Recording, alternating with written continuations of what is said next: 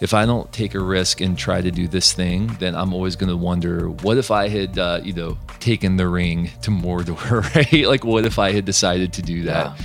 You know, great stories often begin with a great risk, you know, taken by somebody to forego a bit of comfort in the pursuit of something that that could be in many ways you have to forget what you're afraid you're not capable of in order to embrace what you might be capable of becoming and i think that's kind of the story of many lives great stories begin with great risk how true is that statement? As storytellers and artists, I believe that we are natural born dreamers. We like to imagine what could be or the what ifs, but taking that step to actually work towards that dream, that's where the real story begins. And it's so much easier said than done, right? Well, we talk about that and so much more this week on the Story Podcast. While story invites us to ask powerful questions, your life and your story are shaped by the questions you ask. Where is your curiosity pointing? What is the story that you ache to tell? The only way to become a better storyteller is by telling more stories. To be a writer, we have to sit down and we have to do the work, and we don't get up until it's finished. Your greatest work may not be seen by millions of people. Keep making anyway. Rise up, artists. Your canvas is the consciousness of this generation. The only hope we have are the stories we tell. Stories not bound by what is possible. We are proud to be storytellers. I've been following Todd Henry's work for a while now, so I was very excited to get the chance to chat with him a few weeks ago when I ask creative people what they do or how they describe what they do, they always come up with these really fascinating um, answers. And I think it's because oftentimes it's so hard for us to define what we do in our own words. So if you were to if you were to begin a sentence by saying I am a or I yeah. whatever, what would you say? I am an arms dealer for the creative revolution. yes, that's how I describe. See, now you know I exactly what I'm talking about. That's awesome, and I'm happy to elaborate. And an arms dealer he is. Todd is the author of four books, all about living the creative life. He's a speaker, a consultant, and he also hosts the podcast The Accidental Creative and Herding Tigers, where he delivers weekly tips and ideas for staying prolific, brilliant, and healthy. All of his content is built around this idea of being creative, so I wanted to know what he thought it meant to be creative. Well, let's start by elaborating on what is the creative revolution. Well, the creative revolution is this thing that we're all involved in now. I mean, we have to go to work every day. We have to make it up as we go. I mean, more of us than ever are not only crafting our work, but we're crafting our job. You know, we're sort of inventing the machine as we're trying to trying to write it. Um, and so we really are in the midst of a, of a revolution, a revolution in terms of how we think about work. Um, so what I do is I like to help people understand what are some of the dynamics that underpin that creative process that we engage in every day? You know, what are what are some of the unique pitfalls that creative people tend to fall into when they're doing their work? And what are some practices, habits, rituals, systems, conversations, methods that can help us navigate around those pitfalls and produce the best work of our life. So really, I guess you know, when I say arms dealer, I'm equipping you with the mindset and the tools and the relationships and all of the resources that you need to be able to go out there and just kick butt whatever it is you do. Man, I love that so much. And uh, this is, I don't want to go down a rabbit hole here, but one of the conversations I find myself having on a regular basis is uh, I talk to a lot of people who who say that they are not creative, and I think mm-hmm. that's because the word creative has become a noun. I feel like you're a perfect person to ask this question to. Are all the people you're talking to would they all consider themselves artists, and would you also have to convince them along the way that they are innately creative? So I think you just made an important distinction that often people conflate. They, they conflate um, mm-hmm.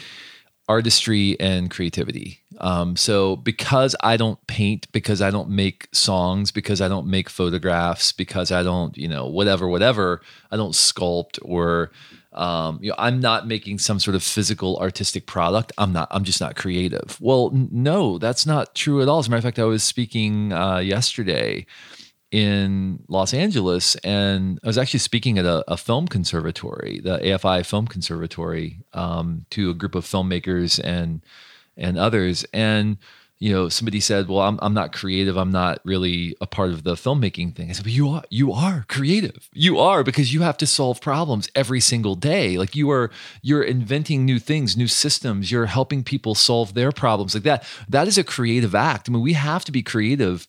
Every day in order to be able to create value to be able to serve the people that we serve uh, and so when when i hear somebody say i'm not creative you know, I just I want to respond like, what do you do? Just like sit around in a dark room all day? Like, oh, how, you, then then how do you function in the world? Like when we're right now, you and I are having a creative conversation. This is an improvisational act. You know, this requires creativity. We're connecting dots and we're reacting in real time. This is a creative act. And so, if you solve problems, you are a creative, and that means that you're you're prone to all of the same pressures and dynamics that many of the artists that we tend to think of as quote unquote the creatives, which I never have liked that phrase, but I've kind of just folded into it now. I'm like, okay, well, it is what it is, right? Um, I'm but, with you, yeah, yeah. But you know, it's I think that we often conflate creativity and art, and we have to. I think we have to reclaim that creative side of ourselves and recognize. Listen, my creativity as an entrepreneur might play out as d- designing a system, you know identifying a new product that'll meet a need of the people I serve, whatever it is, um, looking at patterns and identifying patterns, and then figuring out a way to to introduce something into that white space.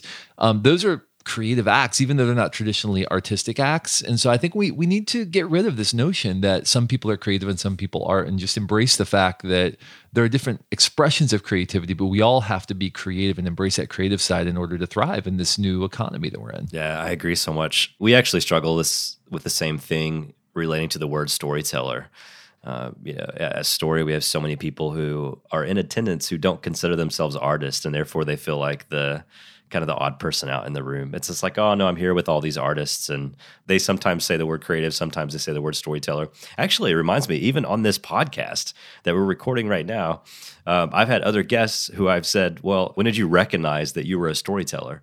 And they they will literally sit across the table from me and say, "Well, I'm not. You know, I'm a musician. I'm not. I don't know that I would consider myself a storyteller." Do you know the name of the podcast that you're on right now? yeah. What what are we doing if we're not you know telling stories and like everything from the way that we dress, the way we communicate, the the way that we live our lives is communicating what we value, and collectively, all of that stuff is telling a story. Yeah. We're living a story and telling a story to the world about what we believe in. And so, yeah. yeah, I think it's fascinating because we have this we have the same struggle. People going, "Well, I'm not really a storyteller." It's like you are totally a storyteller.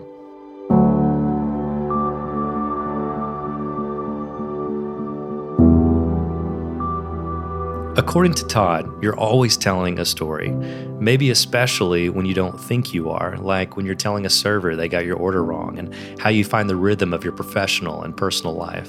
You know, it's funny because I, I, was um, I was leading a, a team of creatives um, in my my sort of mid twenties, mid to late twenties, um, and then right around the time I hit my early thirties. I I remember very distinctly there was a, a, a, summer where I went for walks every day. I would just go, you know, we had two young kids and I mean had absolutely nothing to do whatsoever with the unbelievable chaos in our house that I would want to like leave and go for a walk in the evening. Nothing at all, right? But I just I went for these um these long walks in the evening and I just remember coming to this epiphany on these walks that you know all of the, this itch that i've been feeling um, for a while now is the itch of teaching you know that really all of this stuff that i've been doing is really it all sort of boils down to this thing of like i i think that i need to be teaching in some capacity uh, and that was really that was when I started the podcast, um, the Accidental Creative in 2005. Um, that was kind of the, the the impetus for doing that, and frankly, for all of the work that I'm doing right now. But I, I think that was the moment where I realized that there was there was something inside of me, a, an itch that wasn't being scratched by the work, the creative work that you know the the sort of more tactical creative work that I was doing, but there was something deeper. Uh, there's a deeper story to tell that wasn't being told, um, and that it was it was going to be told through teaching. So I think that was kind of an epiphany for me. It was a slow epiphany, uh, as most are. You know, Steven Johnson says that most creative ideas are not the result of an aha; they're the result of a slow hunch. and I think that was the that was a, the, the sort of the culmination of a slow hunch in my life that that period of time, and realizing that the execution of the story that I felt welling up inside of me was going to be via teaching in some capacity. So I don't know if that answers your question, but um, that was definitely a, a pretty profound moment. Yeah, it does. Was there some pushback to the idea of embracing terminology like the creative revolution? Oh yeah, oh, yeah absolutely. well, first of all, remember, like back in 2005. I mean, it sounds like I'm saying like back after World War II. You know, back in the aughts. Um, but uh, you know, I mean, back there there weren't a lot of people talking about these issues, which is really bizarre to think about now because now everybody is talking about the creative process and your process and rituals and habits and no, but nobody was. I mean, as a matter of fact, I, I went looking for stuff and couldn't find it, which is why I had to create. You know, I had to create the podcast because yeah. there were no conversations happening about living in the create on demand world and dealing with the pressure that we were dealing with and all of these new resources and inputs and ideas and stimulus that were coming our way because of the internet that you know, we, I mean, I'm not 100% sure how old you are, right? But I think we might be like generationally at least consistent. But like, I remember, sure. it's funny, like, uh, I think I was, I think I was with Chase Jarvis or something. We were talking about like creativity and like doing research. And I'm like, yeah, I went over and I pulled the C volume of my encyclopedia off the shelf and opened it up to C for creativity, you know, like that's what it felt like back then, you know, when, when you're trying to, to figure stuff out. And so I think really the, the best, stories that get told or the you know sort of the, the when things really synthesize and they really click and that slow hunch culminates in something valuable usually it's the result of a lot of the confluence of a lot of things coming together that you've been sensing for a long time. And then all of a sudden the opportunity presents itself and you sort of find yourself at that place of the hero you know sort of in the hero's journey where you realize I'm about to go on a journey and this is going to be really uncomfortable, but I have to yeah. do this. I have to do this. If I don't do this, and I remember thinking that at the time. Um, sorry, I'm making I'm making this like about me and my story. I didn't. Maybe that's what you meant to do, but but I remember I remember thinking at that time, if I don't do this, I'm going to regret it for the rest of my life. If I don't take a risk and try to do this thing, then I'm always going to wonder, what if I had, what if I had, uh, you know, taken the ring to Mordor, right? Like, what if I had decided to do that? Yeah and uh, you know I might live my the rest of my life in blissful unawareness of what what could have been. But um, you know, I'm I'm really really glad.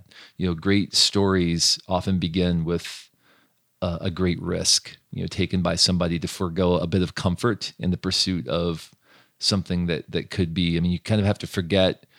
In many ways, you have to forget what you're afraid you're not capable of in order to embrace what you might be capable of becoming. And I think that's kind of the story of no of question many many lives. Yeah.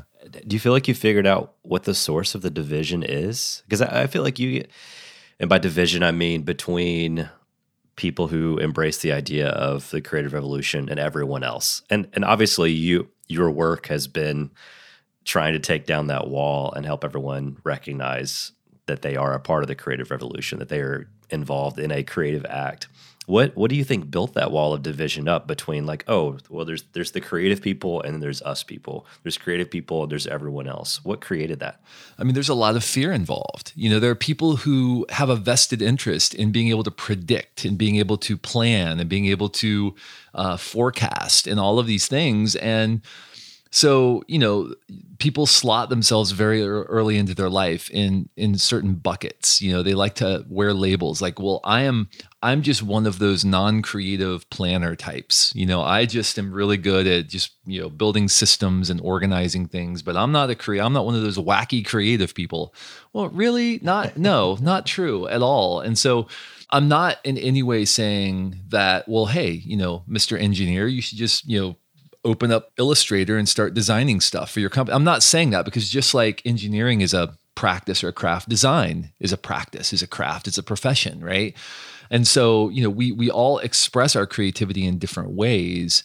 But I think that we, you know, I think we have to be very careful. Now, listen, some of the people who complain about the organizations pushing back and frustrate frustration with the creative process, you know, are the, the very people who you know, if their paycheck is a day late, they start complaining, well, why is my paycheck late? Well, listen, uh, you you're complaining about the very organization that pays your mortgage you know? Like there's uh, you better be glad that somebody is keeping their eye on how things are running to make sure that your check comes on time to make sure that clients you know get serviced in whatever way they need to be serviced. So like as creative people we sometimes we tend to decry the organization when it runs averse to our creative ambition um, but we love the organization when it helps us accomplish what we want to accomplish, like getting paid on time, you know, making sure that uh, somebody's keeping their eye on some of those, you know, the financial things and all of that. So, you know, we can't have it both ways. We have to embrace sort of the yin and the yang of organization and then free flowing creativity. And so, you know, as as creative people, we we really need two things. The first thing that we need is challenge. We have to be challenged and pushed, and we need to be given freedom to take risks and try new things. We want people to believe in us, to see us, to know us, and to really value what we contribute. So that's very important for creative people. But the second thing that we need that we often don't realize is we need stability. We need a clear and level playing field. We need to know here's where the boundaries are. Here are the clear expectations I have of you. Here are the places where you're free to take risks. Here are the places where I don't want you taking risks because this isn't in the best interest of the organization or the client or whatever.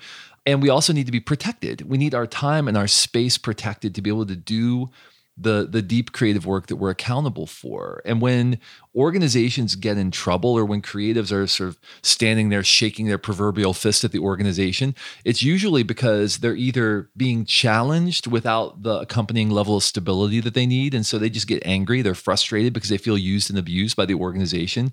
You're pushing me, you're challenging me, you're you're asking me to do more than I'm capable of, but you're not giving me any stability or clarity in the midst of the process. So forget this, I'm out of here, right? They just get frustrated. Yeah. These are shooting star organizations. I mean, they don't last for very long. Or there's a really high level of stability. You have that manager that's just constantly hovering over you saying, Is there anything you need? Anything I can do for you? How's everything going? Everything good? Okay. Hey, don't forget happy hour at four o'clock today. Gonna be fun. We've got little umbrellas for the drinks, you know. Um, and it's just, it's all stability all the time. And there's no challenged. They're not being pushed. They, they're not you know it, work doesn't feel risky anymore. And these creatives feel stuck. They get bored. That's good stuff, man. One, it's actually, I think, one of the better parts of herding tigers is that whole idea of addressing and balancing stability and challenge. There's two other words from herding tigers that I'm dying to ask you about. Before I do, I'm I'm also curious about the opposite side of that equation. And the as as one of the primary leaders out there having conversations about how to convince people that they are all creative, do you also find yourself in situations where you have to have conversations with you know the quote unquote artists of the world who don't believe that everyone is creative and is there some ego that sometimes you have to inject some humility into does that Oh, make sense absolutely and undoubtedly yes yes yes yes yes yes how do you do that you know, I have to convince people that an organization is a symbiotic relationship. You know, they need you and you need them. Um, and unfortunately, some organizations are willing to bend and cater to the talent at the expense of what the organization is trying to accomplish, right? So you have a creative genius that calls all the shots and leads with their ego. Really, it's uh, you and I know it's really insecurity they're leading with, but it comes across as ego. But really, it's you know I'm afraid I'm not good enough, so I'm going to posture and I'm going to position myself as as if I'm the expert. And when that happens, they basically communicate to everyone else, hey, whatever cultural values we say that we espouse, these really aren't important. What's really important is retaining this particular person or this particular team. And that's a real shame. And so, yes, one of the things that I have to help people understand is listen, you have a responsibility to the organization in the same way that the organization has a responsibility to you. I guarantee you, and I said this is a direct quote. I just I spoke to a an agency last week to a group a group of um, of creatives, and I said, listen, I guarantee you there is no one sitting in an office somewhere thinking, how can we screw over the creatives, right? How can we make their life miserable? What what could we do this week to squeeze them in a vice and make them feel miserable? Nobody's doing that. All of the things that you experience that frustrate you are typically the result of unintended consequences. Somebody made a decision somewhere, they weren't aware of what their decision was going to do ultimately long term, and so as a result, you know, you sort of got caught in the wake of that. Okay, great. Let's assume best intentions That doesn't mean that people shouldn't be held accountable for bad decisions, but let's not assume that there's somebody out there somewhere trying to screw you over. Yeah. Because it's not happening. There isn't a person here that wants this business to fail. There's not a person here who hopes you don't make your mortgage payment next month. Like everybody's hoping that we're going to continue growing and doing better work and, you know, and improving at what we do. So I think a lot of it sometimes is just helping people understand that we're all trying to do the same thing here. Yes, there's incompetence in the organization that needs to be held to account, absolutely. But let's lead with an assumption of positive intent and not negative intent when we're thinking about our organization. Um, and so, you know, and and like you said, the people who say like, well, you know, we're the talent, they're the whatever. Well, that's actually not true either. Yeah. Because, you know, there's a lot of talent involved in making sure a business operates and and continues to function. And yes, you might be creating the deliverable that thrills the client. Absolutely, no question. And that requires an unbelievable amount of skill and years of experience and craft and all of that. Absolutely and so does balancing the books right? So does making sure that you have all the resources that you need to be able to do that work. I mean requires a tremendous amount of, and i guarantee you that those people who are doing that go home every night and they have a pit in their stomach worrying about whether or not you're going to be able to continue to do your work. So I think we just have to learn that we need, again, the yin and the yang of the organization. We need the organizational side and we need the creative side if we're going to thrive. And we have to assume positive intent on both sides. And, you know, that, by the way, goes for the organizational side because there are myths, and I wrote about this in Herding Tigers as well. There are myths that exist about creatives, you know, that, oh, they're so sensitive and they're so precious and so insecure and, you know, all of these things, or, or they're all about the idea. It's all about the idea. And if it's not an idea they like, well, no, I mean, no, most creatives I know are professionals. They, yes, they're going to argue for their idea, they're going to fight for it, but then you know, at the end of the day, they're going to do whatever it takes to deliver the result for the client because they're pros. That's what they are. They're creative professionals. You know, and, and the whole sensitivity thing is like, well, actually, a lot of the ego and ins- insecurity that you see, it's the result of poor leadership. It's the re- result of creative people not getting what they need from their leadership. And so they feel like they have to posture in order to try to get something that they're not getting from their leadership. So we have to be really careful not to just hurl these bombs across the fence at that side or at the other side, quite frankly, you know, and, and we have to recognize that that we need one another in order to thrive. I wanted to pause this conversation really quickly because I'm just too excited to not share this news. Todd is going to be joining us at Story 2018 this fall in Nashville. He has so much wisdom to share with us, and I can't wait to see how he will inspire us in Nashville. If you don't have your ticket yet, head on over to story2018.com to snag it now. Again, that's story2018.com. Okay, okay, back to the good stuff with Todd.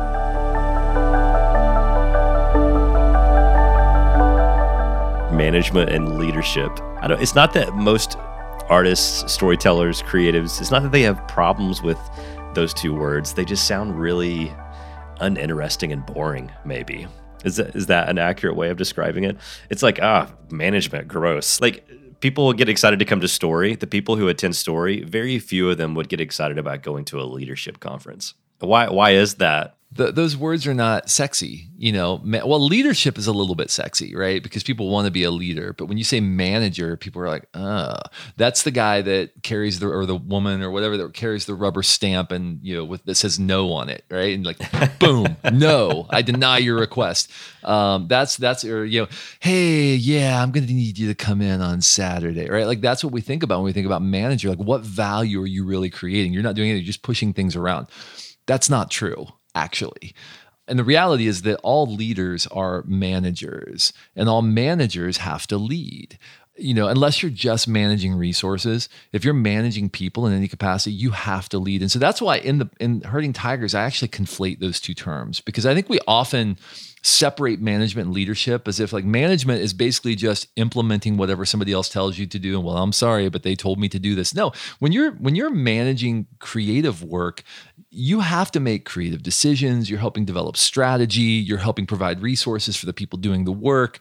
Um, you're fighting for your team with the people that are leading you, and you know you're also advocating for the organization on you know on behalf of the organization with your team and making sure that your team understands some of the constraints that that you're dealing with that the project has to deal with. So th- there's a there are a tremendous number of leadership esque decisions that have to be made when you're managing creative work, which is why I don't like separating those two things. Yeah. Do you find most often that when companies are looking for a leader for a creative team, is it easier to to take one of their current creative members and promote them to a leadership role versus trying to find a leadership with no creative experience into leading a team of creatives? That's often what happens. Usually the, the path looks something like, hey, you know what? You're a really great designer. Um, you've been designing really well for several years now. As a matter of fact, some of your designs have been our most valuable designs. Um, you know what you should do? because you're a really great designer, you should lead other designers. You know, um, which is like that. That makes absolutely no sense whatsoever. Not necessarily, right? It all depends on the person, but that's kind of the way that we have set up our organizations. Um, the only way you get ahead, the only way you make more money, the only way you have more responsibility is if you move from a maker role to a manager role. The problem is that many people who grow up as a maker in in their chosen craft have learned that the way I advance, the way that I get ahead, the way I get promotions, the way I get more money, the way I get better clients is by controlling the work. And I become known for a thing. You know, and the thing, and we get back to the whole story thing. The story that I tell the world is I'm a really great designer, or I'm a really great writer, you know, or I'm a, whatever it is. and fill in the blank with your particular craft of choice. I'm really great at that. And I am known because I make great designs and I control things until they're exactly the way I want them to represent me. Well, when you transition from a maker role to a manager role, if you continue to operate with that same mindset of control, you will not retain talented people people will not want to work for you. Why? Because you're going to be stepping in, making decisions for them, telling them what to do. If you try to control the work for them, your team is just going to sit around and say, "Okay, I'm just going to wait for for you to tell me what to do because you really you don't trust me to make decisions. You're not letting me practice my craft. This is all about you and you making your decisions. So I'll just sit around and wait until you tell me what to do. And by the way, I'm also right now I have 3 job interviews this week because I don't want to work for you anymore. So we have to transition from a mindset of control to a mindset of influence, which is uh, I am yes, I am leading the work and I'm going to establish the the playing field on which you will do your work and i'm going to set clear boundaries for you expectations and i'm going to help you make decisions but i'm not going to step in and make every decision for you. Instead i'm going to give you the freedom to be able to develop your craft and to do the things that you need to do to be able to produce the work that you're capable of producing. I believe that a good leader of creative teams does three things. They number one, they accomplish the work, which is by the way where most people put a period, right? they accomplish the work. well done, good job. accomplish the work while developing the team. That's the second part to tackle new and more challenging work. So your job isn't just to accomplish the work any longer. When you transition from maker to manager, your job is to accomplish the work, yes, while developing your team to be able to tackle new and more challenging work so that you're continuing to grow, develop, and you become the place that great creative talent wants to work. And that's the goal. The goal is to create an environment that people say, I want to work there. I want to work for that person. I mean, people don't quit companies typically they quit managers right? They don't quit. They don't just walk away from a great culture. They walk away from a really bad experience with a really terrible manager that nobody was willing to do anything about. So you want to become the the leader the manager that every top creative wants to work for. And the way that you do that is by leading with influence not leading with control. Oh dude that's so good every now and then when we're recording podcast episodes, I just have to pause and let stuff sink in, which is this weird pressure because you're supposed to keep the conversation going. Uh, but someone says something, and I'm like, I'm already like processing it and then applying it to things that I'm doing in my own life and my own work, and I, it makes me want to go get started on that instead of just like, okay, thanks, gotta gotta go, gotta go. well, and this here's the the hard part is this. That's really easy to say. Um, the reality is that many of us live in what could be called a makeager world. Right? Right? We're like we're we're managers, yes, but we're also kind of makers. We we still kind of have to do the work. And that's the reality for, for a lot of people. And so, you know, the question I always ask people is like, well, okay, so you, yeah, you have to do work because you're also accountable for doing some of the work. But are you doing all of the work? Is there ever a decision that's being made that doesn't have your direct stamp of approval on or your direct, you know, sort of input, like you're telling them how to make that decision? Do you give your team any flexibility, any freedom to be able to go off and make decisions on their own within those rails that you've established? And so it's not that you never do any of the work, it's that you can't be doing all of the work for your team, right? You have to give them some degree of freedom to be able to take risks, to experiment, to try new things, to develop so that they are also developing their craft and their capacity to continue to do great work over time. Yeah. What do you what do you say to all the freelancers out there listening who who say, "Gosh, man, I have I have 40 managers throughout the year. So how in the world am I supposed to change my environment?" How would you advise them?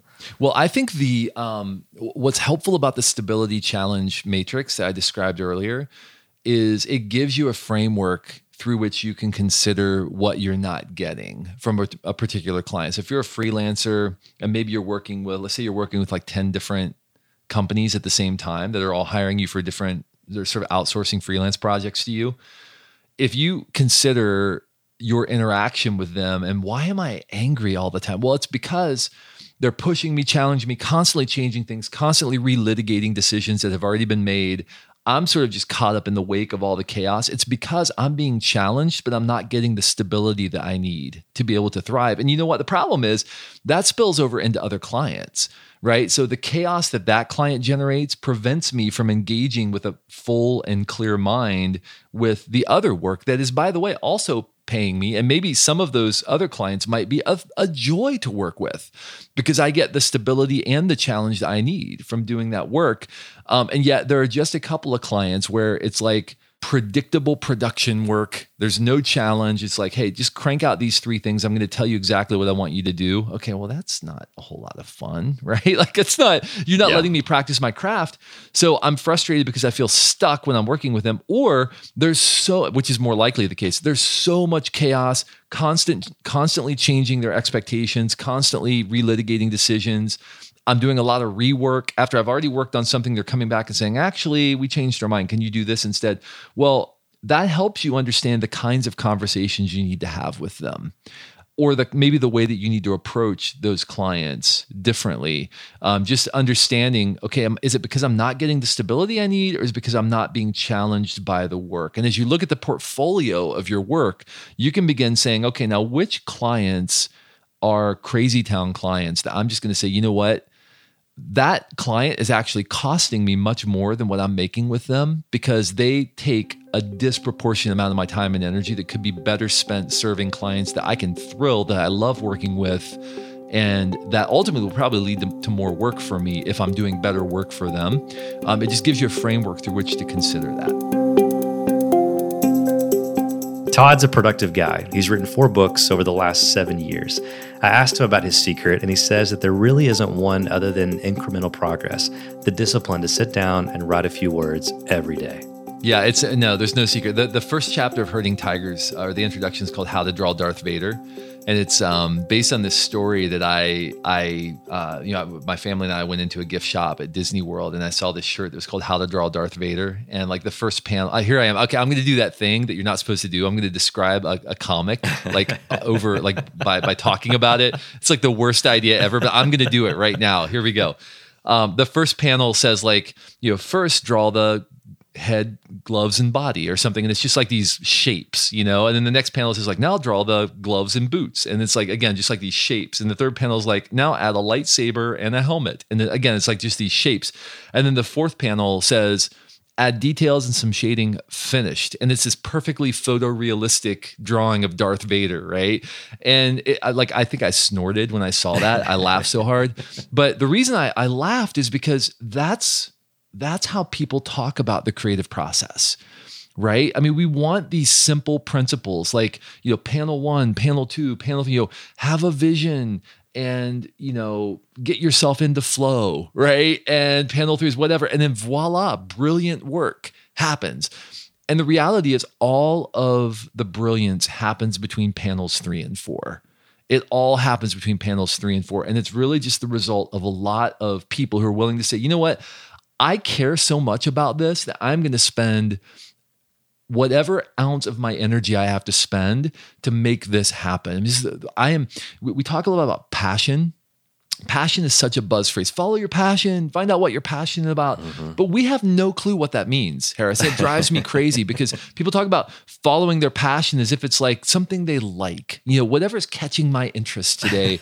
Um, I'm passionate about, you know, bicycles. So I'm going to start a bicycle shop. Well, uh, okay. I mean, really, if that that's fine. But but it's like, listen, passion, the root of the word passion comes from the word pati, which means to suffer.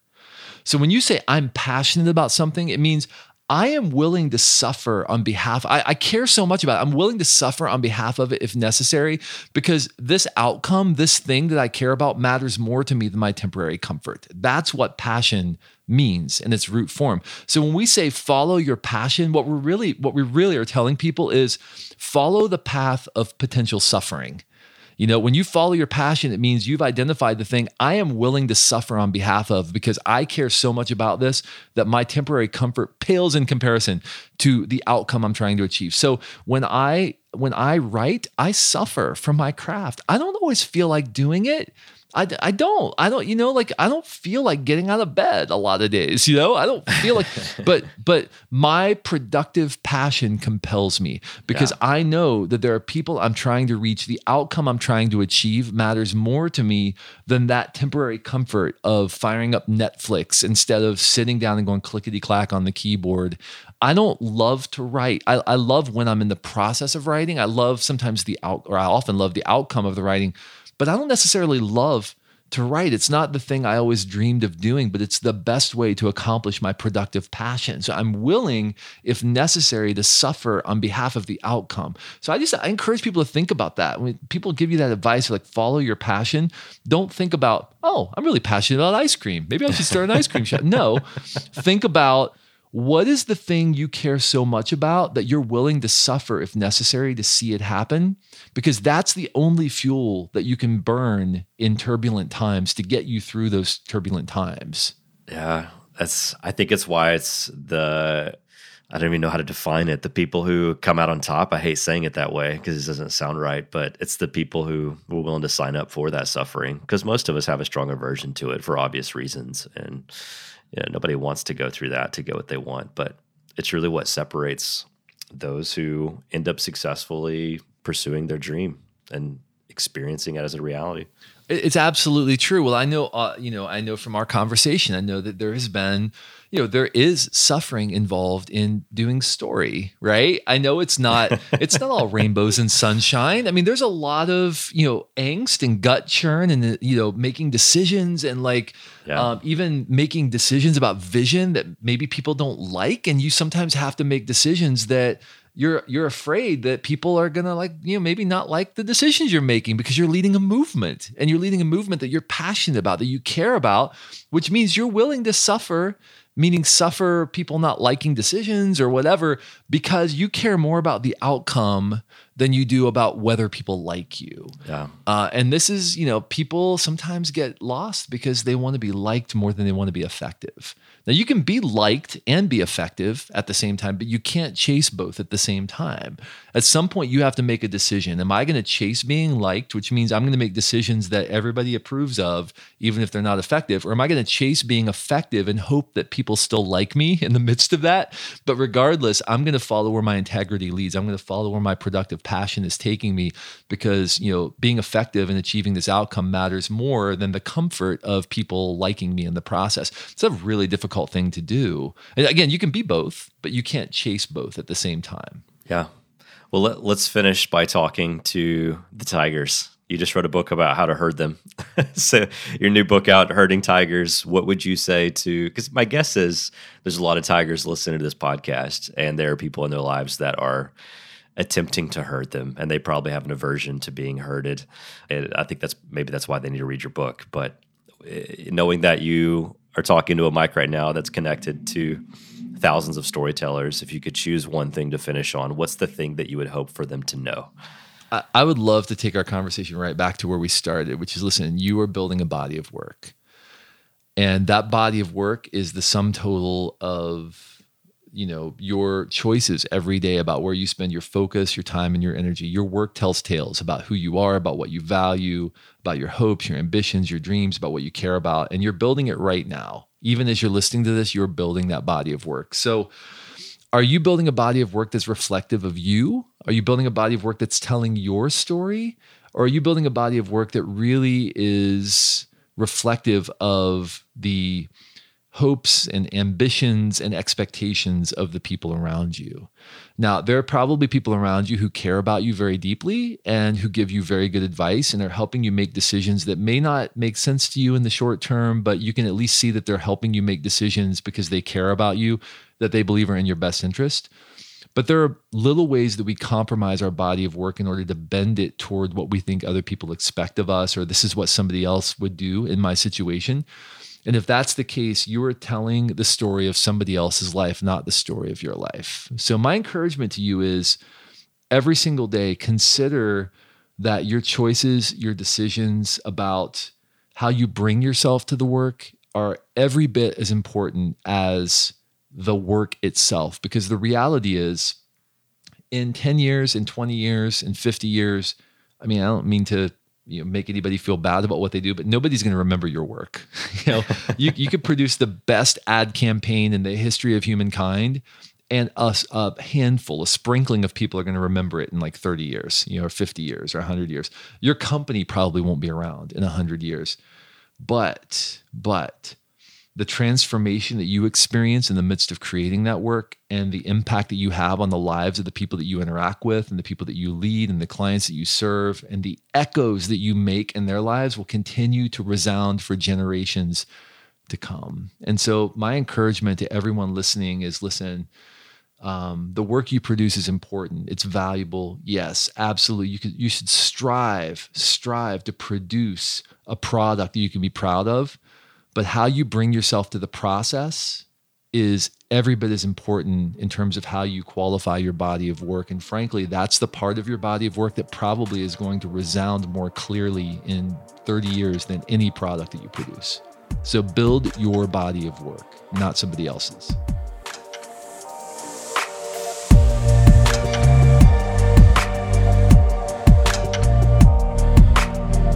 So, are you are you building a body of work that's telling your story? Not someone else's, but your own. Something that you'll be proud of. That is something that I will be chewing on for a while. If you want to learn more about Todd and his work, head over to toddhenry.com where you can purchase his books and listen to his podcast. Be sure to pick up a copy of his latest book, Herding Tigers. It's absolutely incredible. And don't forget, if you want to hear from him in person, he's joining us at Story 2018. Just head on over to story2018.com to register. Prices are going up on June 1st, so do not wait to secure your ticket. I can't wait to see you there. Thanks for listening.